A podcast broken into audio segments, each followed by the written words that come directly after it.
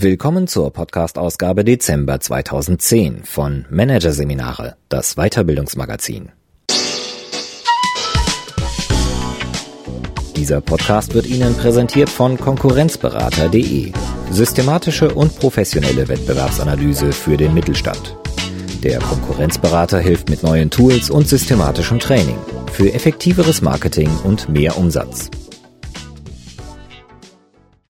Weitere Podcasts aus der aktuellen Ausgabe behandeln die Themen Alltagshorror-Meeting, Schluss mit der Langeweile und Humor im Business, Weiterkommen mit Witz.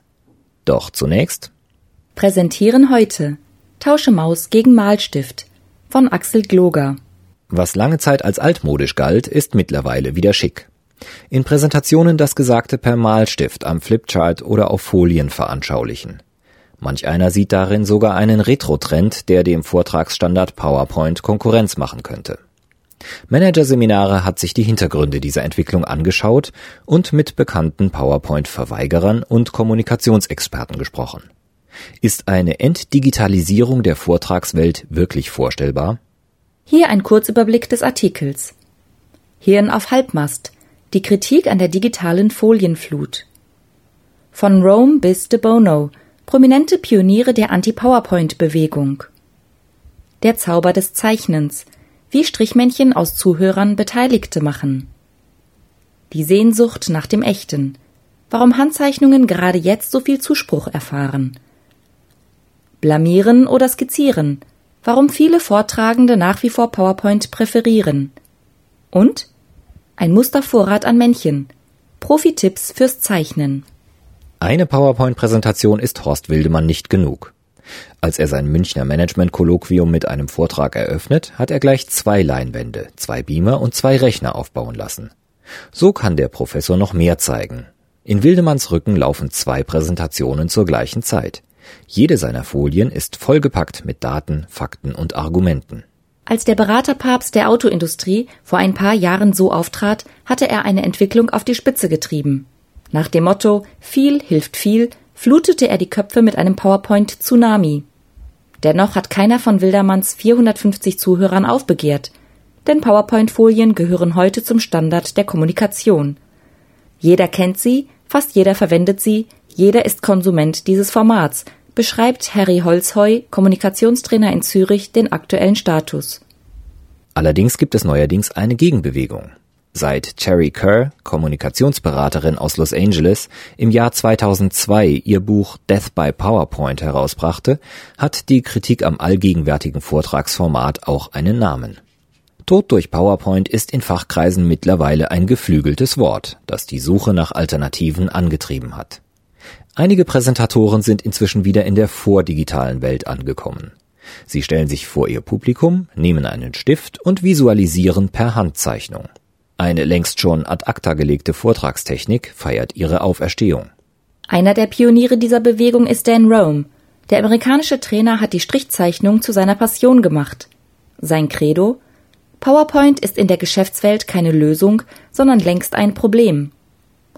Folien sehen auf den ersten Blick gut aus, aber sie enthalten fast immer zu viel Information und kommen in zu dichter Folge, sagt Rome. Nach zehn Minuten hätten sich in einer typischen Präsentationssituation die Gehirne abgemeldet. Obwohl jeder Zuhörer das spürt, lernt niemand daraus. Jeder, der vorne steht, wiederholt diesen Irrsinn, wettert er. Im Business macht sich niemand Gedanken darüber, wie Wahrnehmung wirklich funktioniert. Rome will das ändern. Deshalb führt er einen Mehrfrontenkrieg gegen die kalten Bildchen aus dem Beamer.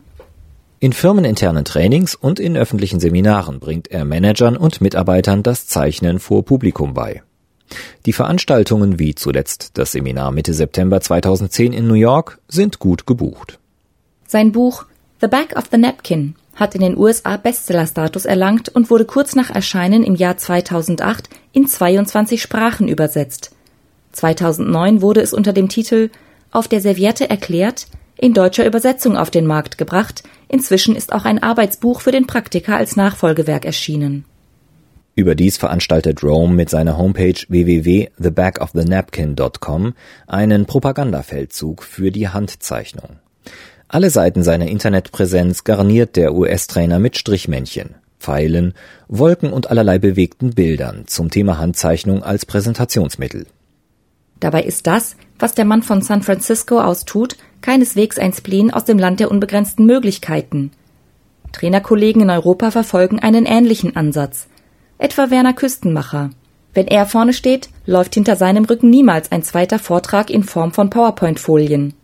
Der gelernte Pfarrer weiß, wie man die Teilnehmer im Seminar auch ohne Beamer und Leinwand packen kann. Er baut sich einen Flipchart auf, nimmt den Filzstift in die Hand und untermalt seine Aussagen mit Bildern.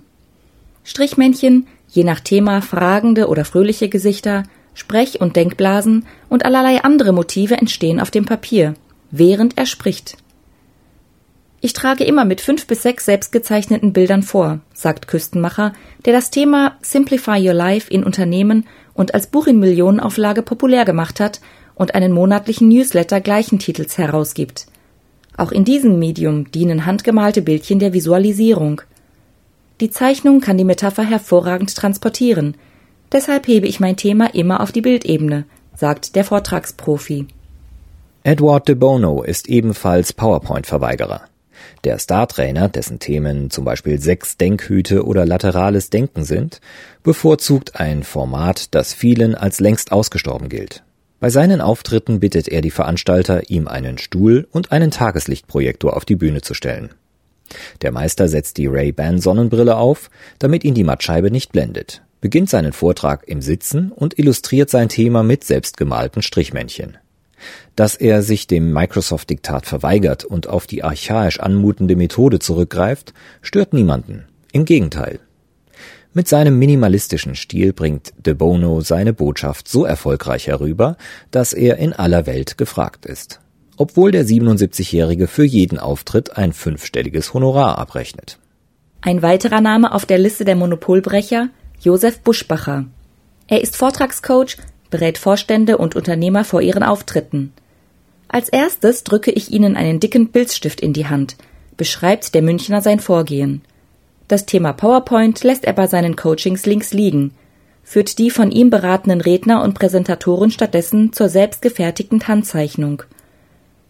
Seine Schüler sind am Anfang nicht immer willig, aber Buschbacher lässt nicht locker, denn er ist fest davon überzeugt, Auftritte, die mit Strichzeichnungen des Referenten unterstützt werden, kommen ungeheuer gut an. Strichzeichnungsmissionar Romes Erfahrungen bestätigen das. Ich war in tausenden von Meetings, es ist immer dasselbe. Sobald der Vortragende den Stift nimmt, etwas zeichnet, sein Werk nach und nach ergänzt, verändert sich die Atmosphäre total. Aus Konkurrenz wird Kooperation. Aus Distanz der Zuhörer werde oftmals Begeisterung. Simplify Papst Küstenmacher stimmt zu. Wenn ich zeichne, ist die Aufmerksamkeit besonders hoch. Aber wie ist es möglich, dass ein Format begeistert, das weder neu noch Hightech ist und das jeder kennt, der früher in der Schule einen Lehrer hatte, der mit Kreide in der Hand an der Tafel gemalt hat? Ein Grund liegt auf der Hand. Seit die PowerPoint-Begleitung ein Quasi-Monopol bei Vorträgen im geschäftlichen Umfeld hat, sind die Mängel der Massenanwendung besonders deutlich erkennbar. Ermüdend, erstarrt, leblos. Fast Gitte Hertha, Coach mit den Spezialgebieten Selbstmarketing und Karriere, die Nachteile zusammen. Die Strichzeichnung dagegen erweist sich oft als Vitalitätsspritze für einen Vortrag. Die Zuhörer sind zu 100 Prozent eingebunden, sagt Hertha. Sie nehmen teil am Entstehen der Gedanken. Der Vortragende zeichnet Strichmännchen, Sprechblasen, Pfeile und Ausrufezeichen. Der Teilnehmer erlebt, wie ein Thema mit seinen Bezügen langsam entsteht. Durch die nonverbale Wechselwirkung zwischen Vortragenden und Zuhörern werden Bild und Referat zu einem gemeinsamen Schaffensprozess. Keine Technik schiebt sich zwischen Referenten und Zuhörer. Dadurch kann sich ein besonders enges Verhältnis aufbauen, erläutert Vortragscoach Buschbacher. Dass die Strichzeichnung gerade jetzt so viel Zuspruch von Pionieranwendern bekommt, verwundert Dr. Klaus Noppenay nicht. Der Professor an der Fachhochschule Bern hat in den vergangenen Jahren einige Forschungsprojekte zu den Themen visuelle Wahrnehmung und Kommunikation durchgeführt. Wir erleben eine Wiederkehr des Authentischen, sagt der Hochschullehrer. In einer durch und durch digitalisierten Welt gewinnt das Analoge wieder an Bedeutung. Die Menschen würden sich für Handschrift, Zeichnungen und Handwerkliches begeistern. Strichzeichnungen sind die Gegenbewegung auf die entstofflichte Kommunikation, die sich keines Materials mehr bedient.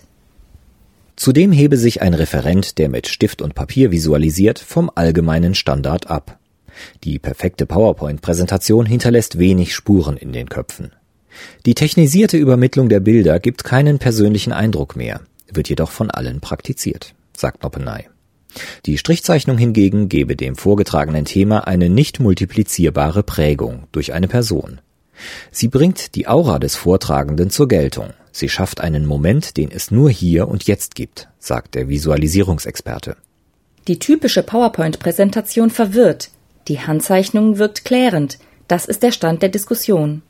Dennoch ist nicht erkennbar, dass im Unternehmensalltag schon Schlüsse aus dieser Einsicht gezogen worden sind. Die vordigitale Methode findet zwar dort, wo sie sichtbar wird, Beifall, aber eine Massenbewegung, die das PowerPoint-Monopol brechen könnte, ist nicht in Sicht. Im Gegenteil. Der Beamer ist auch im kleinsten Konferenzraum in jedem Hotel fest an der Decke montiert. Die Flipchart-Ständer verstauben derweil im Keller. Wenn doch die archaische Praxis so gut ist, warum wird sie dann so wenig angewendet? Viele haben Hemmungen, berichtet Gitte Hertha über die verbreitete Haltung unter Vortragsrednern und Präsentatoren. In dem Moment, wo ich am Flipchart stehe und etwas zeichne, bin ich nicht mehr perfekt. In der Anzug- und Kostümträgerwelt werde die Handzeichnung oft als kindisch, unprofessionell und zu verspielt abgetan. Keiner wolle nach vorne gehen und den Stift nehmen. Entweder PowerPoint oder gar kein Auftritt, so lautet eine verbreitete Haltung. Die meisten bauen sich selbst Hürden auf, um bloß nicht in Verlegenheit zu geraten. Ich kann gar nicht zeichnen, wiederholt Vortragscoach Buschbacher den Standardeinwand, den er von jedem seiner Klienten hört. Viele behaupten, sie hätten seit Jahren nicht mehr gezeichnet. Es fehle die Übung und man habe Angst vor der Blamage. Deshalb ist das alte, eigentlich bewährte Instrument kein Selbstläufer, allen Erfolgen des Buches von Dan Rome zum Trotz. Sich mit einer vom Assistenten perfekt durchgestalteten Folienpräsentation zu wappnen, ist allemal besser als ein Experiment ungewissen Ausgangs. Aber mit etwas Übung können Praktiker die Angst überwinden. Zwei Strichmännchen, eines der Chef, eines der Kunde und ein paar Pfeile, das bringt jeder hin. Jeder kann zeichnen. Als Kinder haben wir es schließlich auch gemacht, sagt Buchautor Dan Rome. Es gelte nur, die verschüttet geglaubte Fähigkeit wieder hervorzuholen. Kollege Buschbacher macht das mit einem einfachen Trick. Ich zähle jetzt bis fünf und Sie malen derweil ein Pferd, fordert er seine Coaches auf, sich selbst zu beweisen. Irgendwie bekämen sie das Pferd immer hin, seien selbst überrascht und würden lachen. Das entkrampft und die Nichtperfektion ist gerade das Überzeugende, sagt der Münchner Coach. Ohnehin bedarf es nicht viel, um zu einem überzeugenden Strichzeichner zu werden. Die drei wichtigsten Schritte dorthin, darin sind sich die Profis einig, üben, üben, üben. Dieselbe Zeichnung gelingt bereits beim zweiten und dritten Mal besser als beim ersten Mal, sagt Josef Buschbacher. Durch die Wiederholung lasse sich zudem schnell der Bildaufbau bei begrenztem Platz auf dem Flipchart optimieren. Belegen Sie einen Kurs zum Thema Cartoon-Zeichnen, empfiehlt Coachingfrau Gitta Hertha. Den gibt es oft sogar bei der Volkshochschule um die Ecke. Ein weiterer Profi-Tipp? Sich einen Mustervorrat an im geschäftlichen Umfeld immer wieder auftretenden Elementen anlegen. Das können Bilder der Produkte des eigenen Unternehmens sein, Strichmännchen in den typischen Rollen, Pfeile, Tabellen oder Balkendiagramme. Bei der Darstellung von komplexeren Sachverhalten oder Daten wiederum können Spickzettel direkt auf das Flipchart gemalt werden. Eine Notizecke mit Bleistift geschrieben sehen die Zuhörer nicht, sagt Coach Josef Buschbacher. So gerüstet können auch ungeübte Referenten ihre Angst vor vermeintlich fehlenden Zeichenfähigkeiten überwinden. Sie werden sicher in der Alternative zu PowerPoint und sie erwerben den Zugang zu einem Wettbewerbsvorteil, wie Professor Noppenay feststellt – Wer mit der Hand zeichnet, ragt aus dem Einerlei der PowerPoint-Präsentationen heraus. Er schafft etwas Einmaliges.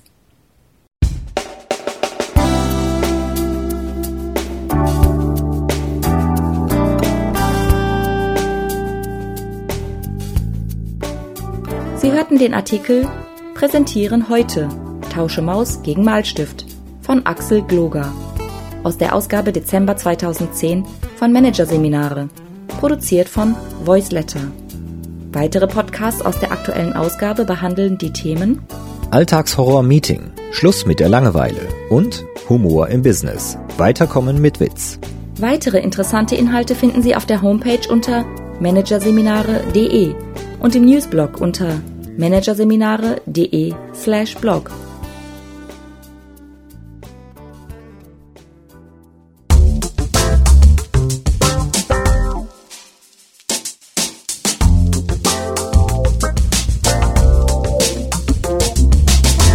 Das war der Podcast von Managerseminare, das Weiterbildungsmagazin, Ausgabe Dezember 2010. Dieser Podcast wird Ihnen präsentiert von www.konkurrenzberater.de. Konkurrenzanalyse als Navigationssystem für den Wettbewerb. Übrigens, immer mehr mittelständische Unternehmen investieren in eine professionelle und systematische Wettbewerbsbeobachtung und sind dadurch schneller am Markt, machen mehr Umsatz, kommunizieren klarer. Mehr Informationen Beratungs- und Trainingsangebote zum Thema Konkurrenzanalyse finden Sie unter www.konkurrenzberater.de.